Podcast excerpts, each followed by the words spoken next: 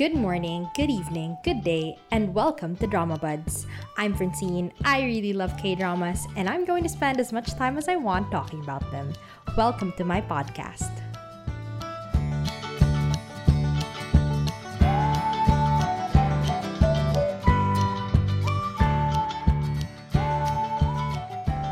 So, hello everyone. On today's episode, we're going to talk about, you know, a K drama that, in my opinion, is just one of the best out there. Like, in the modern era of, you know, post 2013 or whatever. Like, this is the best of the best.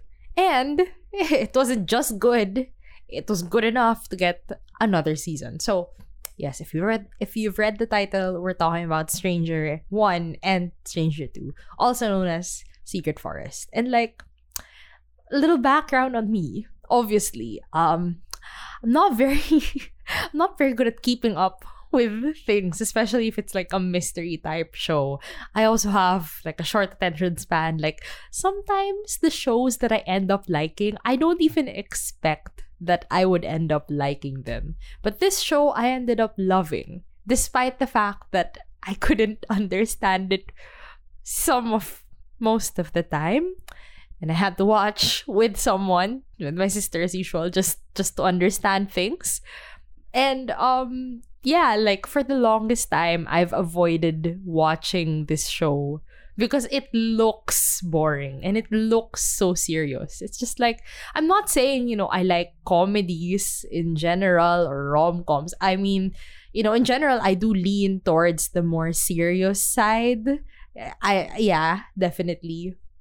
But this just seemed too boring and too dark for me and it didn't seem like a thriller type. Well, I was wrong. but I digress. This, I really did not expect that I would be so invested in this show. But alas, here we are.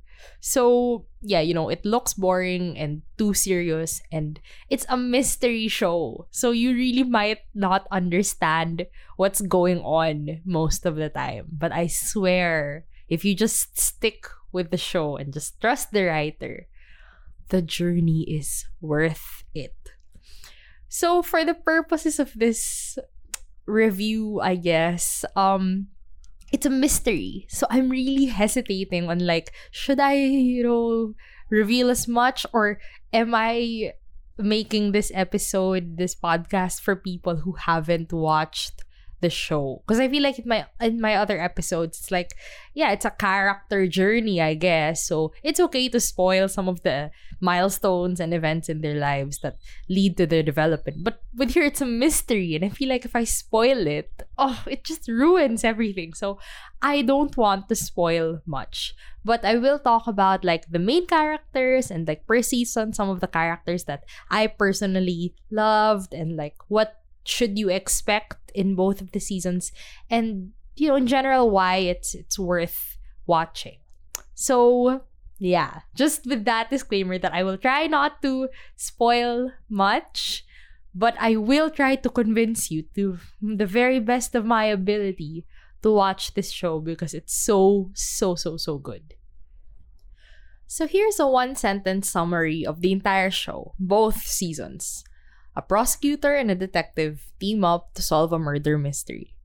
There, that's essentially that is essentially what happens in both seasons of the show. So, you know what? Let's just describe those two because they're the ones who really matter. I mean, I'm not saying the others don't matter.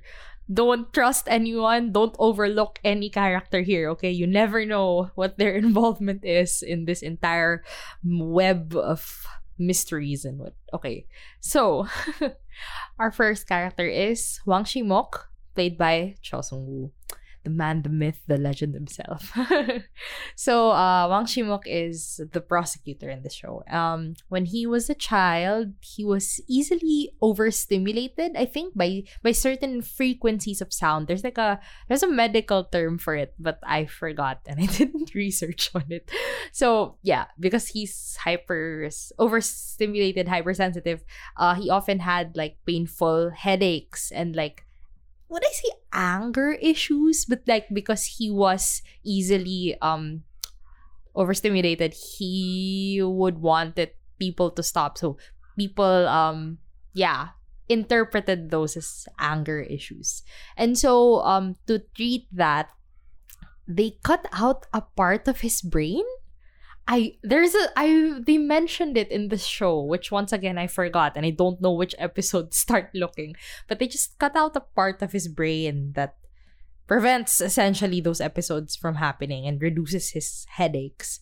Um but because of that, the part that they cut out, um he lost like his sense of empathy and his desires, I guess.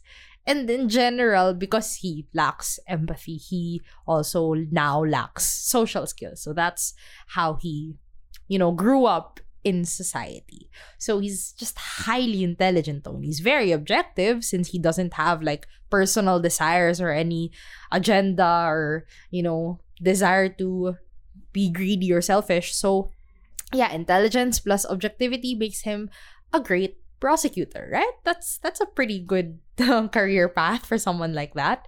Um, he's good at this job, yeah, but he's tactless. You know, like people aren't aware of his past, his history, and like the surgery that he went through. So people just think, yeah, you're good, you're a great prosecutor, sure, but you're tactless and you don't know how to get along with people. So you know, he's really not going to rise up in a system that highly involves like favors and you know helping each other out quote unquote. So yeah he doesn't get tied up in like the corruption of the system. But because of that he doesn't i mean no matter how good he is how upright he is and objective um he doesn't have like the connections to rise up in the system. There and, you know, he has no social skills, he has no connections, he has no friends. Like, he knows he's going to live a lonely life. But, like, since he doesn't have any feelings or desires or anything, like, to him, he's just like, yes, I'm going to be lonely forever. And he feels nothing about that. Which is why he's oh, such a fascinating human being. Wang Shimok. anyway, so uh but even if like they already did that surgery to cure his headaches like sometimes he still has those episodes where like his brain you know his ears explode not explode but like there's this loud ringing sound and he can't stop it. And it's just like a painful splitting headache type. And he like passes out even because of the pain. So like the theory is i think this was also like explicitly mentioned in the show is that you know he still feels emotions very slightly. And when it becomes extreme that's when those episodes are triggered. And you know because he doesn't like he feels those emotions so so like slightly just very little emotions. Um he also doesn't know how to express them anymore. So that's kind of how he ended up as the person that he is so that's Wang Shimok in a nutshell, essentially, at the start of the show. Um, our next character is uh, Han Yojin, played by Bae Doona, the queen. the queen herself. Okay. So uh, Han Yojin is a homicide detective. I think she's the only woman in her division or in her station. So it's not like she's, you know, actively discriminated upon for being a woman working in the field. You know, it's not like, oh, you're a woman, you can't run, you can't catch culprits. It's not like that, you know, but it's still a male dominated world that she's living in. So, you know, you deal with it. Like people still, you know, respect her and they trust her opinions and then her insights and everything. Like it's not like that. But, you know, uh, it's still there. It's still there. Like the bias is still kind of there. All right. Um, you know, despite like the bleakness of her job, you know, being a homicide detective and solving murders and stuff, like she's still a cheerful, warm, and compassionate person. Like she still holds on to that warmth despite how bleak, you know, the world she lives in is.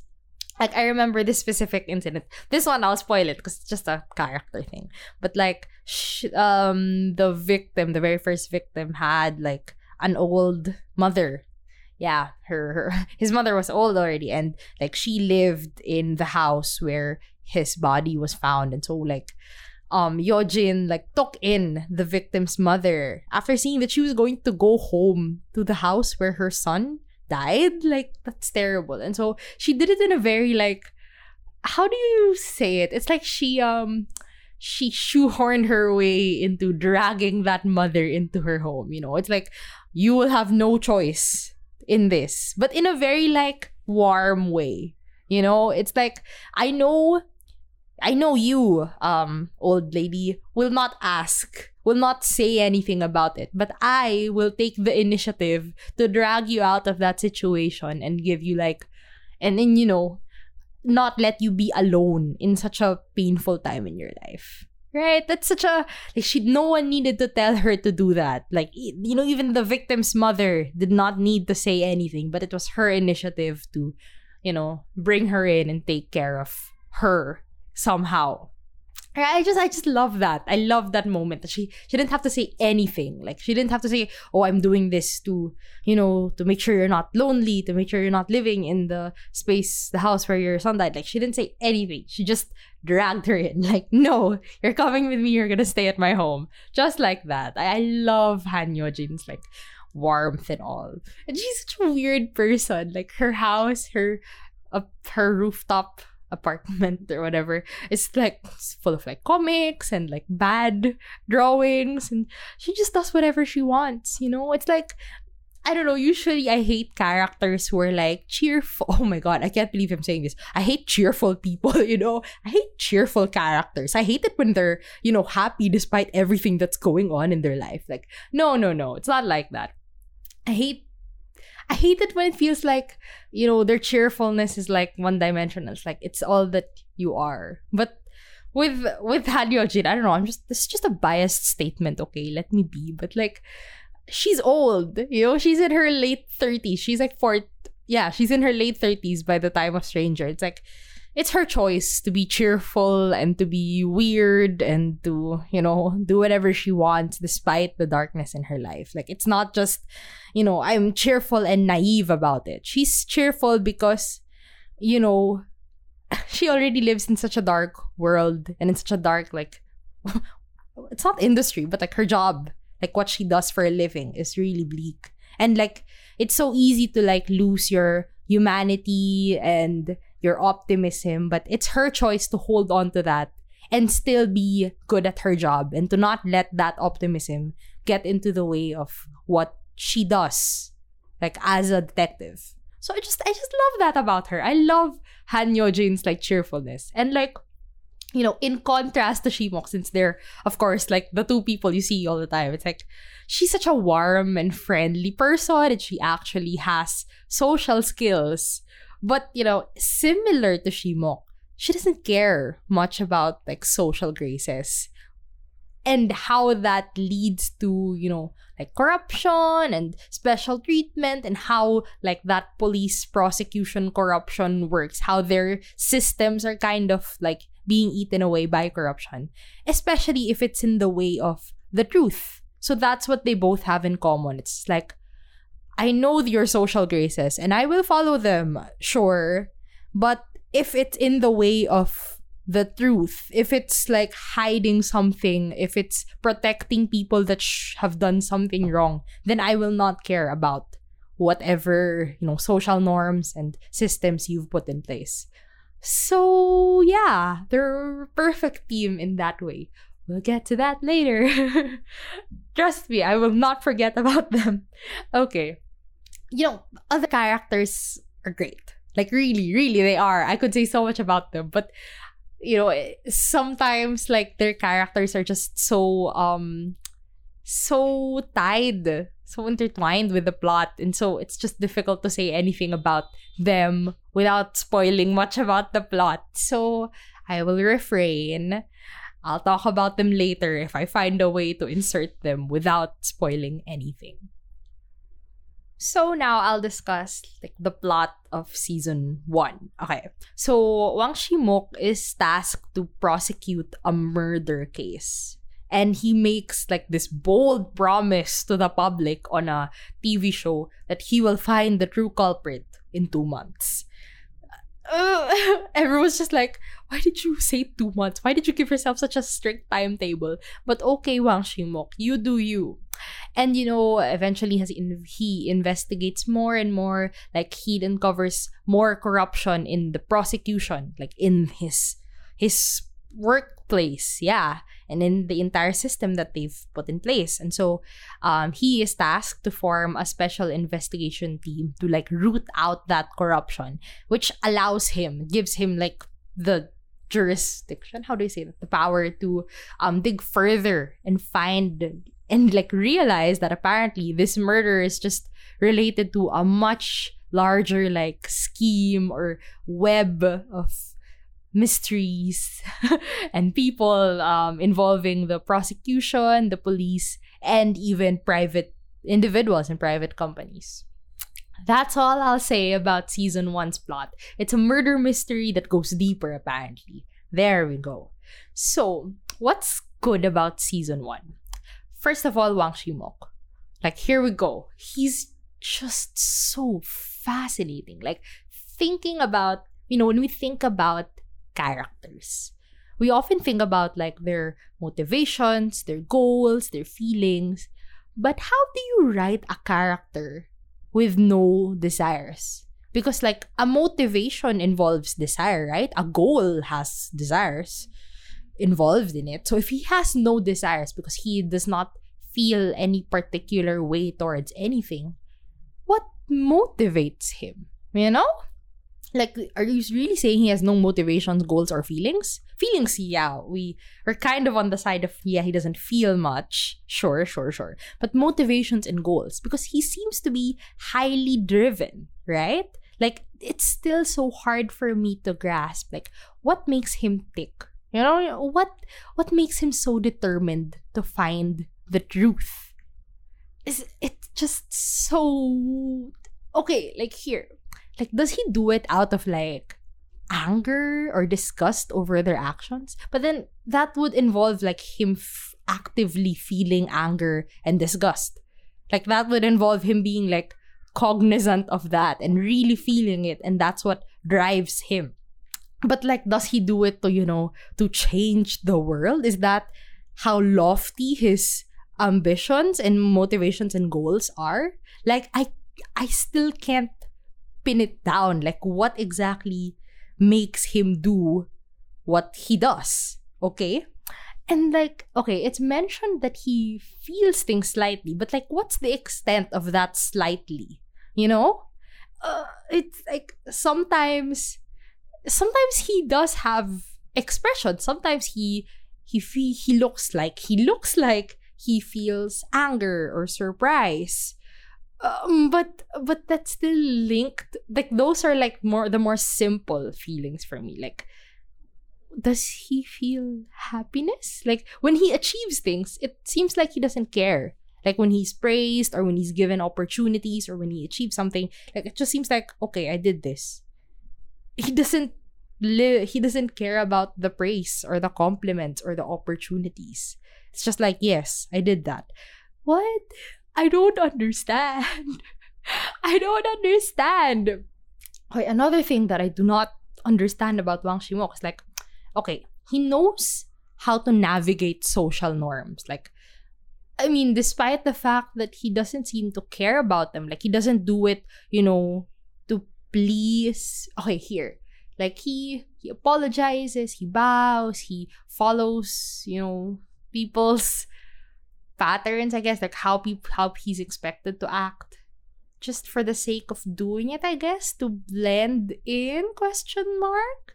But he doesn't really do it to please others or to protect to um project an image of himself. Like, huh. He doesn't act in certain ways just to please others or and to or to manipulate them into doing what he wants or for his own benefit, for his own like ambitions for him to rise up or anything. So he's not like a sociopath or whatever. I just like once again, I'm just throwing questions out here because that's how I feel about his character sometimes, but not in a bad way. Not in an I don't get him because his character doesn't make sense. It's just like as a person, as an as a viewer, I guess, I navigate a character's like journey through their emotions, right? And their motivations and their goals, their internal journey. Yes, that's that's natural when you're watching something. But when a character explicitly has such limited like sense of empathy and emotions and has no desires and particular likes or dislikes, I guess. Like, how do you navigate that? how do you put that into words? right? So Wang Shimok was just so fascinating for me. You know? And like as the conflict essentially revolves around his workplace and the people that he works with, like this season really explores him and how he reacts to everything and how like the idea of him having no emotions or anything is, is challenged because yeah, how do you react when you are unable to trust the people that you work with? I just, I don't know. Once again, I am just throwing questions out there because I think Wang Shimok is just, he's just a brilliant character, you know? Like you'd think you'd think like okay, so you made a character with no emotions. Okay, other people have done that, but they play it off as like, oh, he's just cold, but he secretly has a warm heart inside. It's like Mm, I mean, you could say that about Wang Shimok, but in general, he really just doesn't have emotions. Or does he? you know, it's like, it's just so fascinating. I could go on, but but let's not. let's not go on. okay, so next great, great, great, great, great thing about season one is just the pairing, of course, of Wang Shimok and Han Yojin. Like they are a perfect pair without the romance. Yes, okay. Um, like first they meet at the crime scene and then they naturally start investigating together. Like barely any you know fuss about it. Just okay whatever. So i found this. What did you find? Oh i found this. Okay. Um like the weird thing is that you know shimok being shimok and having no friends and no social skills and not caring about it and you know yojin being like just the warm bubbly angel that she is. Um, like their personalities should not mesh this well together. But but Yojin is friendly and she's persistent about it, you know? Like it's not like she's the annoying type of friendly and persistent that she'll like, you know, worm her way into his life. No, it just kind of happened. And the thing is like he doesn't treat her as a nuisance or anything. Like he doesn't seem to care. Like okay you exist but you are helpful to the investigation. And okay actually that's wrong. He doesn't even treat her like like he's using her or whatever. Like nothing like that.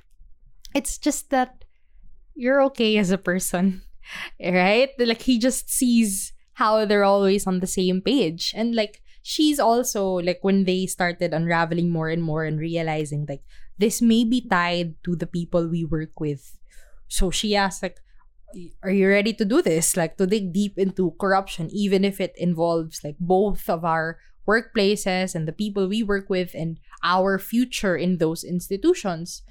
And like the fact that she doesn't just like dissuade him or stop him, like she's the same as him. You know, it's like there is a truth to be found out there. And it will put us in danger. Yes, sure. It will put um the dignity of our work and of the people around us in danger yes but there is a truth out there and someone has to find it and it might as well be us right I, uh, like how do you just find someone like that you know who's just perfect for you in various ways work wise we'll, we'll talk about the other side of that relationship when i'm when when i'm ready for it but but yeah like when they actually started working together in the special investigation team where Shimok like got prosecutors, like a lawyer, independent lawyer, and then like some police people. Like it's Yojin and a detective that she brought in that she also trusts. It's like you know, Shimok when he was looking at the lineup of people in his office, like he had some doubts about this person and that person and this person. But with Yojin, when she found out that he was digging into the people they worked with, I think I'm a lot happened in season one and two, so I'm not entirely sure about the details. But like, yeah, when she found out that he was digging into other people's other people in their team, she asked like, so are you doubting me or something? Or should I be watching out for someone, you know, looking into me? And he said, No, no, you're the only one I don't I don't have to do that to. Something like that. I don't I'm sure I got that line wrong. Perhaps I'll rewatch other moments in season one just to find out. But but yeah, she is the only one that he completely trusts. I swear to not be involved in any sort of like corruption, special treatment, politics, whatever. Like Han Yojin is as straight as an arrow, just like him. And so that's why they're always on the same side. Like in a case where anyone can be the culprit and they've really doubted everyone, they're the only ones that they can fully trust. And what a perfect partnership. You know, I just love them so much. But let's stop there. let's stop there. Okay, next thing to discuss in season one is the plot. Okay, so yeah, I mentioned it's just a murder mystery where things like fan out into more mysteries. And so you like, you uncover things slowly. And you feel like you're either like right beside them as they figure things out or you're even one step ahead like you see into you know the perspectives of the people that are most suspicious at the time so like sometimes you have more information than Shimok and Yojin. But it's okay that they don't figure it out right away because the information really is not available to them. So like the murder mystery is at the forefront. Like the other connections being revealed are they're, they're just being revealed as the murder mystery is being solved. And so like every detail, every detail is important, really. And each character has a role to play. And so you doubt everyone. The same way, you know, Shimok doubts everyone. But you also get attached to them. And okay, I'll just talk about the ones I got super attached to. Okay, first is Young Eun-soo, played by Shin Hye-sun. So she's um a young prosecutor being trained by Shimok. She she really looks up to him. And at some point she starts developing feelings for him? Question mark. And it's like, why girl? I mean, I I don't understand Eun-soo. He's clearly very much not emotionally available. Why do you do this to yourself? It's not going to happen, you know? Um the thing is like Eun-soo is one of the first characters to get like oh, so she has a deeper backstory. She's not just the young prosecutor. And so from the very beginning, you kind of have this seed of doubt because she's the first person you start like suspecting. You know, the first person, Shimok, starts suspecting. At first, I was annoyed by her because she wouldn't leave Wang Shimok alone. Like she would always try to figure out like what's he doing, what is what has he figured out. Like it seemed she just seemed so suspicious. But you know, eventually, as it was obvious that she is not involved in the murder mystery, you know, you realize like in many ways she just really wants to help the investigation team. And Wang Shimok. Like she was really hurt by the fact that she was not part of the investigation team. And I'm like, girl, he's been doubting you for week for like since the beginning. So perhaps you were not entirely the best candidate because he would just keep doubting you more and more. So like don't push it. But yeah, she just wants to help, right? In some ways, like she was essentially she got in trouble because of this murder case because she handled it first and things went wrong and people blamed her for something that happened and so essentially Shimok by finding the true culprit you know will clear her name and help her out and so yeah in some ways she wants to help because of that but she want really wants to help because it's Shimok and I once again girl I get it but I don't like why why are you doing this to yourself but anyway, yeah, Eun-soo, I love her. Watch out for her. She's ah, oh, Eun-soo. Okay. Next character that I absolutely loved is Seo Dong-jae, played by Lee Joon-hyuk. If I could describe him, I will describe him in a way that is very vivid so you will know exactly what kind of character he is. He's a weasel. You know? He's obviously suspicious. He's always at the wrong place at the wrong time or the right place at the wrong time. Just he's not supposed to be there.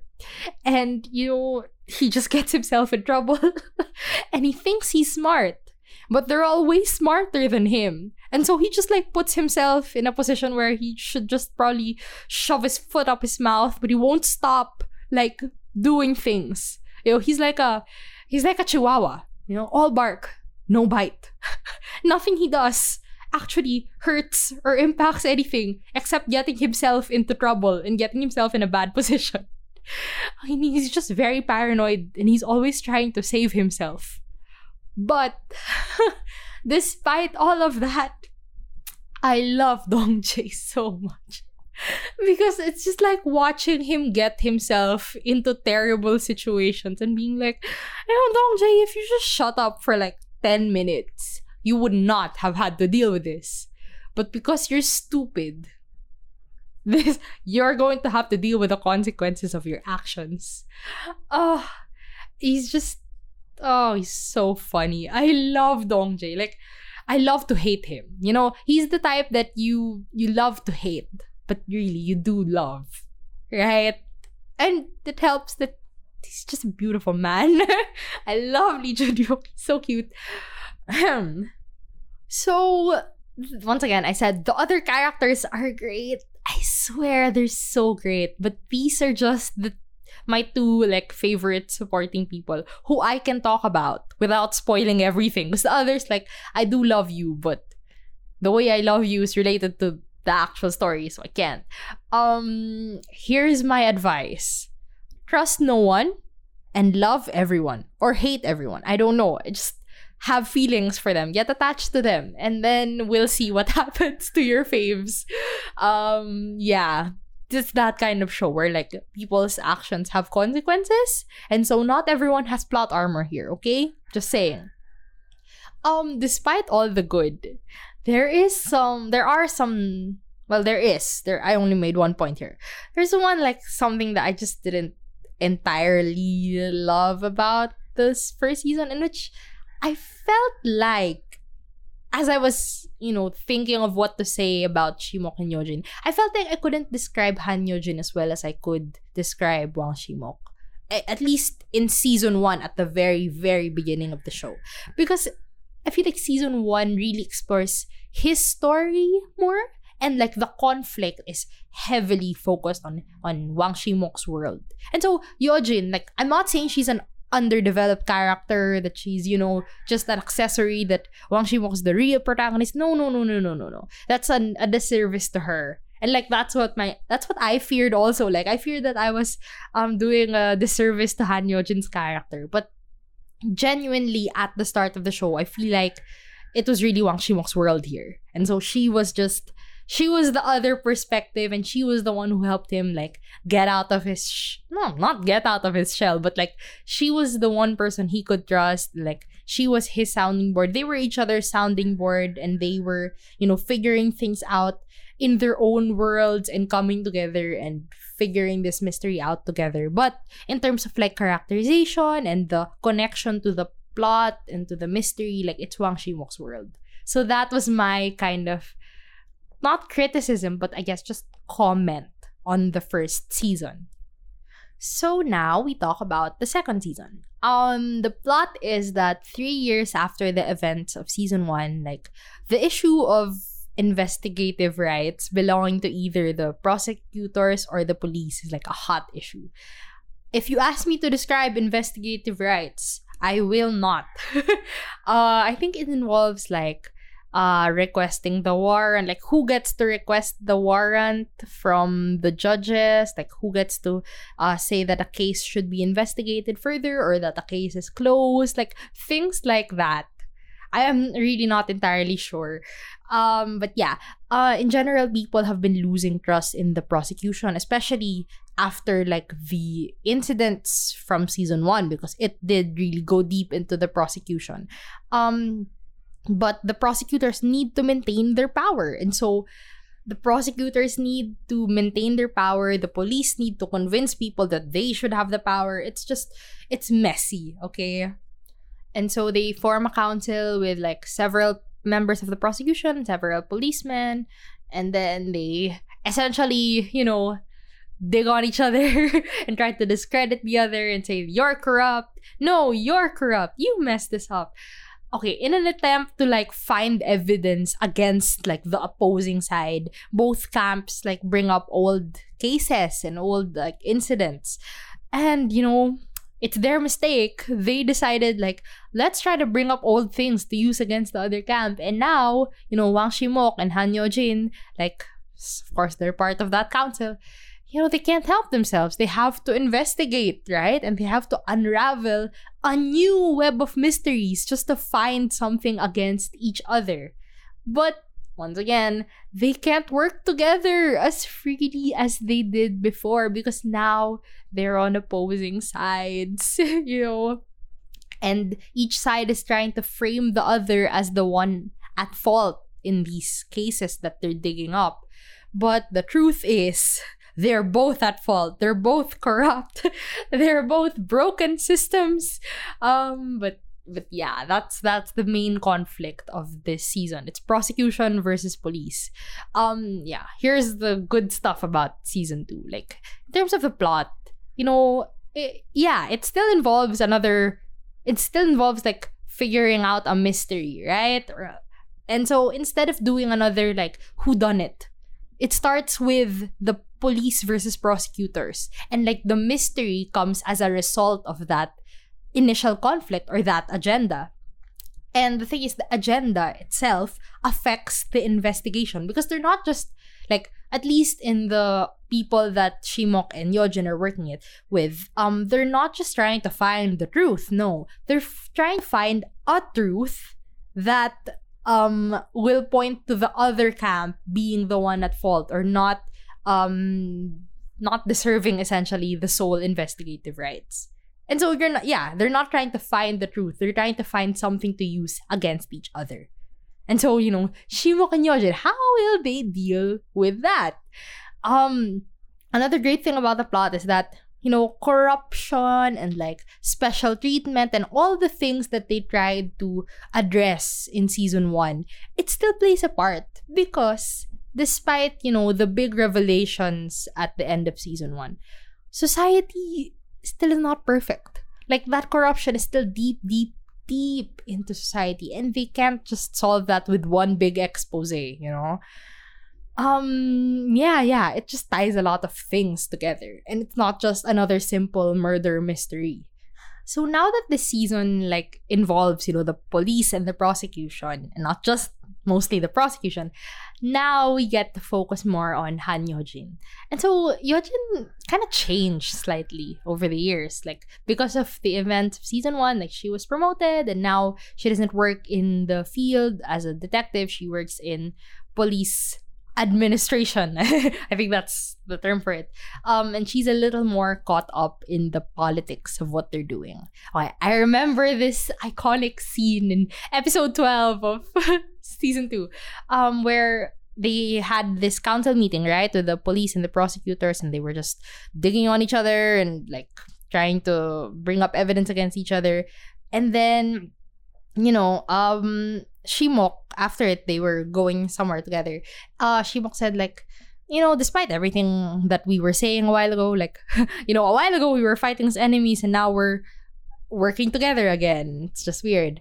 Uh, and then Shimok said, you know, it's not like I don't trust the police. And Yojin said, and, and it's not like if we get sole investigative rights, everything will be solved right away. And so, you know, Shimok asked, why didn't you say that earlier when we were having the meeting. And then Yojin said, um, it wasn't the time to say that, or some things should be said later, something like that. And then Shimok said, you weren't the kind of person to postpone things. Um, and the thing is, like, I I love like the silence that followed that in Yojin's side because you know it's not like he's saying like, oh, you're you're a different person now you're eaten by the system you're not the same objective you know truth driven person that i trusted years ago it's not like that it wasn't accusatory of by any means. It's just that she's in a whole different world. It's like back then as a detective, all she had to focus on was whatever case she was working on. But now, since she's in police administration and she's part of this reformation um uh, department and this committee, like the words she says, like it will affect the entire police system, right? She can't be careless with her words and actions. And so, like, unlike Shimok, you know, who is just completely 100% does not care about that those social norms and whatever, it's like, in some ways, Yojin does care about the police, like the, the system that she works in. She cares about her boss and and all that. And so she has to be careful because like she does in some ways just want she just wants to do her job. I don't know how to explain that. It's I'm once again, I'm just I'm not saying she's a corrupt person that she only cares about politics or whatever. It's just that she has to care now. You know, you can't be she can't be naive about this. In some ways she has to trust that, you know, that that getting investigative rights will be good for them somehow. But when it does come to like the murder mystery aspect, like she does still want to find the truth. But in that council meeting, in a game of politics, she has to play politics. Another great like development is how um Yojin found a mentor in Choi Bit, played by Jeon Hye-jin, who is um her current boss in the reformation department council whatever. Uh and like Choi Bit is one of the few women in such a high position among the police. And so yeah like it like that's why she has to care about things that she's saying about the politics of it all because she does work closely with you know the the mentor type person that she found. Um you know in general like the story involves the police more which is great because now her world is explored more, at least compared to how it was explored in season one. And the question is like, you know, Shimok wouldn't change that much, right? Despite the time passing, despite working with new people and all the things that happened in season one, like, he's still kind of the way he is. But how was Yojin affected by all the changes around her? You know, once again, she's not a terrible person. She still holds on to, you know, that optimism and like the uprightness of it all and wanting to find the truth. But everything around her changed. Even where she is, it changed. So how does how will she adapt to those changes? Like she's still a good, warm, upright person, but she can't help but be affected by her position and the responsibility that comes with it. I just I just love that. I loved how Yojin we just went deeper into her character without completely ruining her character, without saying like she's gonna be a completely different person. Like, no, she can still be the way she is, but she has to adapt. I just love that. Um, another character I loved is, as I mentioned, um, Choi Bit, played by Jeon Hye-jin. So she's um the deputy chief of the National Intelligence Service, right? And so, like, at first you get really annoyed by Choi Bit because she's so heavily involved in like the media play to ruin the prosecutors and convince like the public that the police should have sole investigative rights. Like, oh, she's so manipulative, right? And at some point, I really hated her because I felt like everything she did, everything the police did, she would always say like, "Hmm, how can we spin this to make the prosecutors look bad?" And it's just like, why can't you just report, you know, objectively? Why can't you just report what happened? Why do you have to find a way to spin it against the prosecutors? However, it's her job. It's what she has to do. And she's made it this far by by doing her job well, you know? And the thing is, even if you think she's manipulative or whatever, it's like, you know, she earns genuine respect from Han Yojin. Like, Yojin really, really respects her and looks up to her. But will that respect, like, taint, you know, Yojin's, like, righteousness and her, her dedication to the truth? Like, I don't know. That's, that's also something we have to explore in season two. Um, there are quite a few like new characters, but it's also interesting to observe like the changes in the characters who um stayed from season one to season two. That's that's what's most interesting for me. But that would involve telling you who who stays and who leaves, and thus we shall move on. So now for the not so good parts of season two. Well, first, though I did say there are a lot of new characters and they're they're pretty good, they're interesting. I just in general felt less attached to the new characters the way I was attached to like everyone in season 1. I don't know. I don't know. I just feel like I mean, I'm not saying the new characters were bad. It's just my feelings for season 1 in general. I guess it's more sentimental because you've been with them longer, I guess, or people seemed closer back then. Because um at least in season 2 people were just kind of put together for the sake of the council or for this committee. And so it just feels like there's less of there's less history between them among them all of them except for the the ones from season 1 and all. So yeah maybe that's why i personally felt less attached to the new characters so here is, I guess, the common criticism of season two. Um, it's a lot more complicated than the first season. Okay, and it's um they pull up a lot of past cases and then they try to tie them together. Like for some reason they do end up tied up together and then there's a new mystery to be solved and you you know get culprits from each of those cases because there is a possibility that they're all related to this new case and then um actually like once again remember the forefront the most important conflict is that this is police versus prosecutors. And so you know they're still finding like ways to frame that into their agenda or the other's agenda. It's a lot messier. And so in some ways it is less gripping than the first season because the first season was just a straightforward who done it. And then like the other mysteries that are somehow uncovered are still tied to that first murder. So I get it. I get why people are saying that, you know, season one was better because it was just tighter. Okay, I respect that. But in defense of season two, first of all, for those who were just very like confused, and so you're saying that if you're so confused, that means the mystery itself was not tight enough. In my like opinion, in my perspective as a viewer at the time, for me, it's okay to be lost in a mystery. Because, like, you're discovering things alongside the main two. Like, in season one, it felt like, yes, either we were discovering things along with them, or somehow we had a view into the perspective of who they were suspecting at the time, or whatever was going on behind the scenes. Like, in some ways we were kind of one step ahead of them. But in this uh, season like there were really times when i as a viewer felt as helpless as they felt. It's like i genuinely have no idea what's going to happen what's going to turn up next who to suspect where to start looking.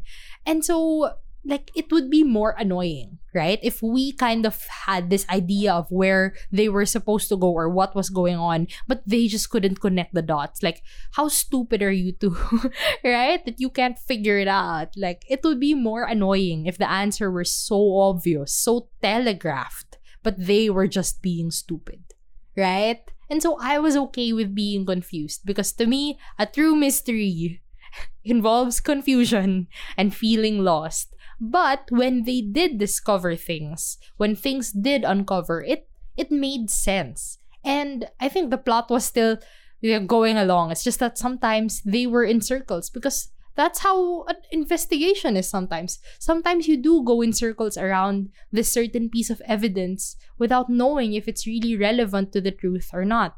That's what this was about. Another like in defense of season 2 um like some people say it's less tight because you know there wasn't like a clear message i guess of what was going on and why it had to go on. And i think no here's the thing.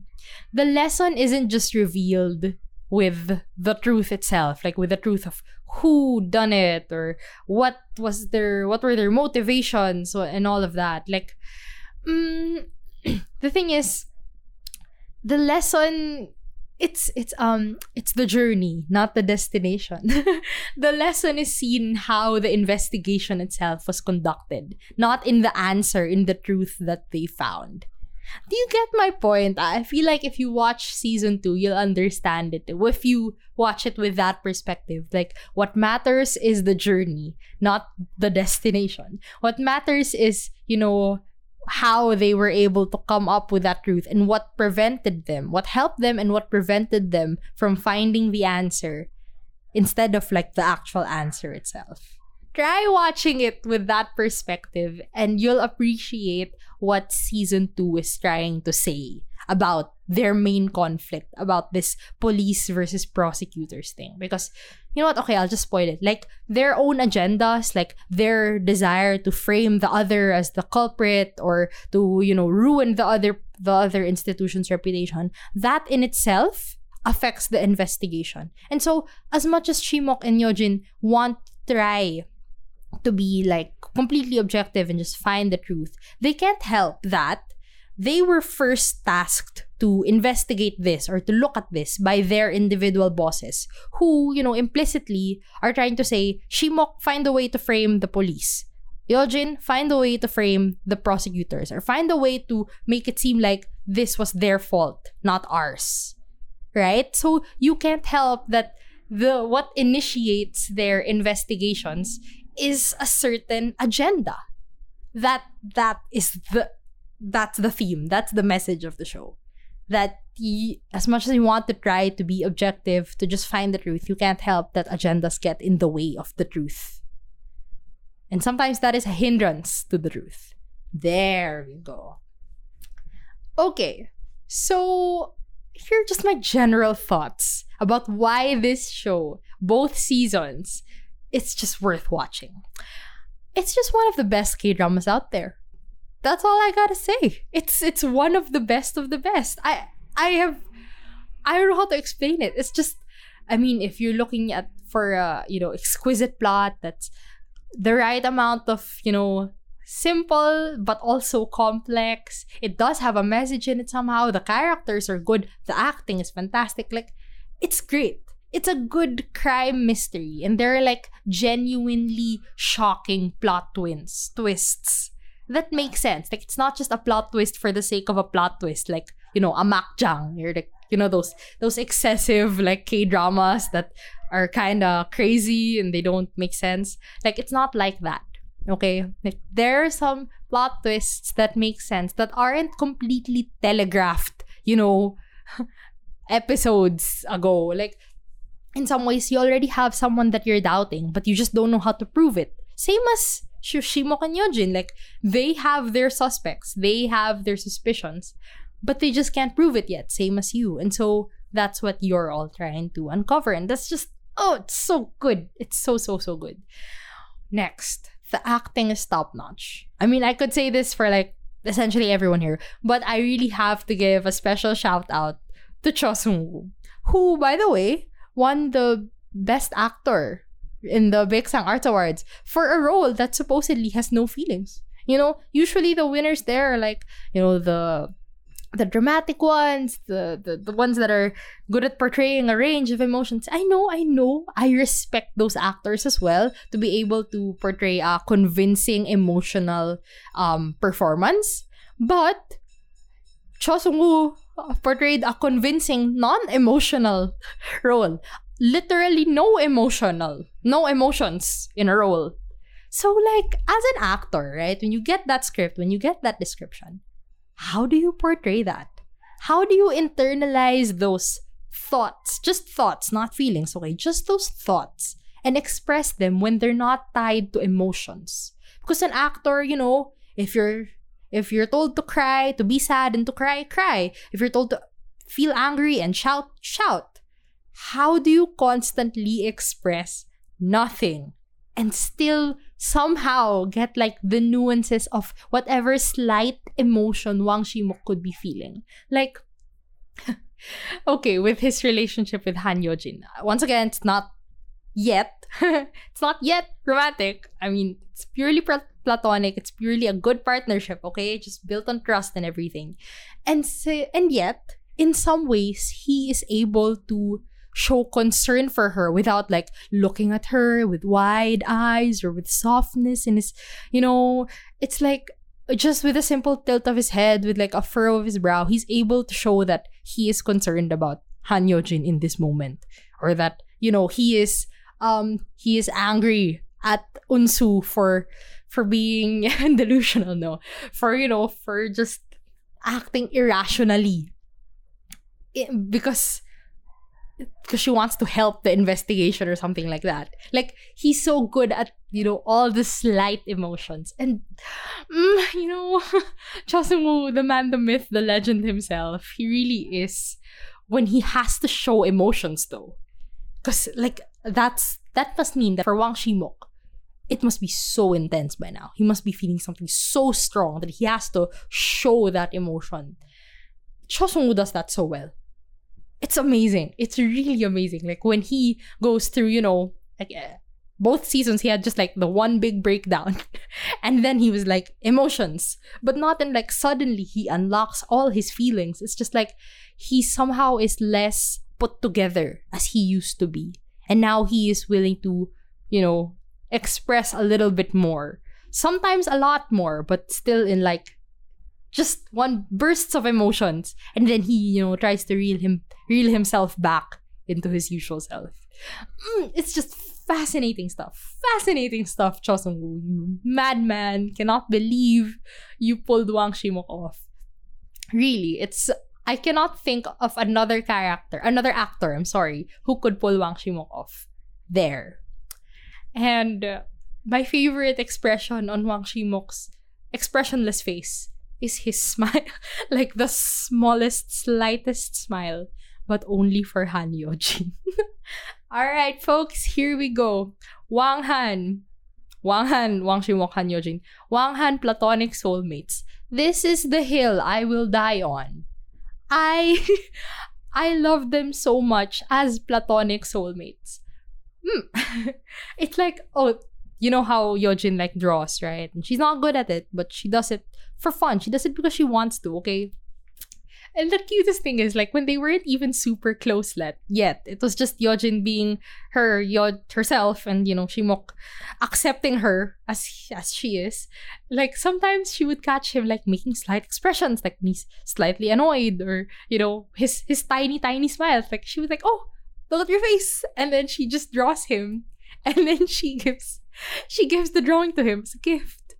Um, and the cute, cute, cute thing is that one time, like something happened in Shimok's apartment, uh, and then like the police had to investigate something there, uh, and so like he asked, um, he asked Yojin to come in and get the evidence and all, and then you know as she was looking around, she saw on his desk that you know he kept her drawings, all of it there, and then she just like smiles at it.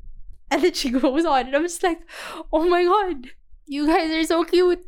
I can't do this. I, I cannot. I cannot. It's just season one was just like the very, you know, the odd energy of two people finding each other. And just like for some reason they already trust each other. Like they already know that you are the kind of person I can trust. I love that. And in season two, we have, you know, modern day Romeo and Juliet. I'm kidding, I'm kidding. It's like the funny thing is that I think in season two they were really like pushing it more, but not pushing it in a you know romantic way, and just like like literally the other characters are just like wondering what's going on with them and asking like is there something is there something we should know about you two because like for some reason they're either always together or they're always sharing information to each other and like always because you know of course as prosecutors versus police they do have to keep some things to themselves. But when it's just the two of them it's like they do share information with each other especially if it's related to the case because you know they can't help it. It's like they only really trust the other person. Like okay here here a specific incident. Um Yojin, the police found this certain evidence in a photo that they all received. Both parties were able to receive the photo from a culprit, from the culprit, right? And so um, they ran it through forensics, and then police found evidence that this could be um, from the police. So this could be their fault. So they, of course, kept that hidden. Um, and so while the council of prosecutors versus police were meeting, they were dinging on each other and all that. Like there was evidence. Like they had a feeling. Shimok had a feeling that there was something that you know the police were keeping from them. Of course, the police wouldn't tell them that. Hey, we've kind of found evidence that maybe points this to the police. So of course they wouldn't say that, and so no one mentioned that to Shimok or to the other prosecutors. But you know, after the meeting, after an incident had happened, Yojin just just showed it to him, just voluntarily showed it to him. Like, you know what? Here we go. Here, here's the picture. I'm not hiding anything from you. And I just love that. It's like even if we are on opposing sides, this is something that could help us find the truth. And so, in that sense, we will always be allies. Mm, you know? Oh, I just love them so much. Um, it just you know how in Western shows there's always this like will they or won't they energy? It's like oh they start out as like platonic or they start out as uh work mates, office mates or whatever, and you're just like nah nothing's gonna happen there or will it? You know? Yeah, that those are my feelings for for Wang Han. It's like I'll be okay if they're forever platonic because it's just the most adorable relationship. Like Hwang Shimok to me, and perhaps also to Han Yojin, it's like a it's like a puppy, you know, like a child. Just like those little moments when you know when Shimok like despite his navigation of the social world, the social norms of everything, sometimes he just doesn't know how to act. And so you just genuinely see like the confusion in his face. and and you just want to baby him. And sometimes I feel like that's what Han Yojin feels for him. It's just like, oh, it's a poor child who doesn't know how to express himself. so yes, once again, I'm okay with them being platonic because they're just so cute. But I will also be happy if they're romantic. I'll just put it out there. I I'm I'm not mad at it. I I won't be mad either way as long as they continue being the adorable pair that they are I'll be happy. So there. Those are my feelings for Stranger. I have many feelings. Um you know what? This show is a must watch. It's a must watch. You must watch it, okay? Just just stick to it. Just give it a chance. Just try to, you know, go with the flow of what's happening and try to keep track of things because it does get confusing but just watch it and stick to it and trust the writer. Try watching it with someone else because, yeah, it might be difficult to keep up with at some point and you may feel bored, but don't. Like, it's okay, just stick to it. I swear. Personally, before I even finished season two, I already wanted season three, but then we might have to wait another, you know, two to three years for it, you know Cho Seung-woo and Bae will be old then. I'm kidding. They joke about their age together. Okay, they're good. They're the best. Um, the, you know, in two to three years, they're gonna be back together in Seoul. Like, you know, Hwang Shimok was transferred somewhere else, but he stopped by Seoul and then he, you know, stumbled upon another murder mystery. And then he has to stay in Seoul and figure it out. But, you know, it's okay. Han Yojin is also somehow linked to this. The police is somehow part of this, of course. And so magically Han Yojin will find a way to be involved in the case and they'll work together. And I'll be fine if they do that once again for the third season in a row. I mean, I literally do not care. But it, it's okay. You know, the thing with with season 1 versus 2 is that they kind of did, you know, a murder mystery for both of them, but they found a way to change up the plot a little bit, and change up like the message of the show and how they came about it and how they explored that murder mystery. So I think they can try it again. I think they can find another way to do it again for the third season, and I will still be happy as long as there is a third season and I get to see them at least at least the third season, just one last time with these two. And then I'm good. I swear, I'm good. Wang Han happy ending, which can be platonic or romantic. Once again, I told you, I'm not complaining. yeah, that's it. That's that's all you're getting from me today from Stranger. I just love the show so much. thank you for tuning in. I know this was a lot, and I know as much as I wanted to spoil and tell you everything, I cannot because I'm under the assumption that you haven't watched this yet. So I I hope this is enough to convince you to watch. And for those who watched, thank you for still listening. I hope you enjoyed this. Um just me gushing about Wang Han probably. but yeah, thank you all for tuning in and I'll see you soon.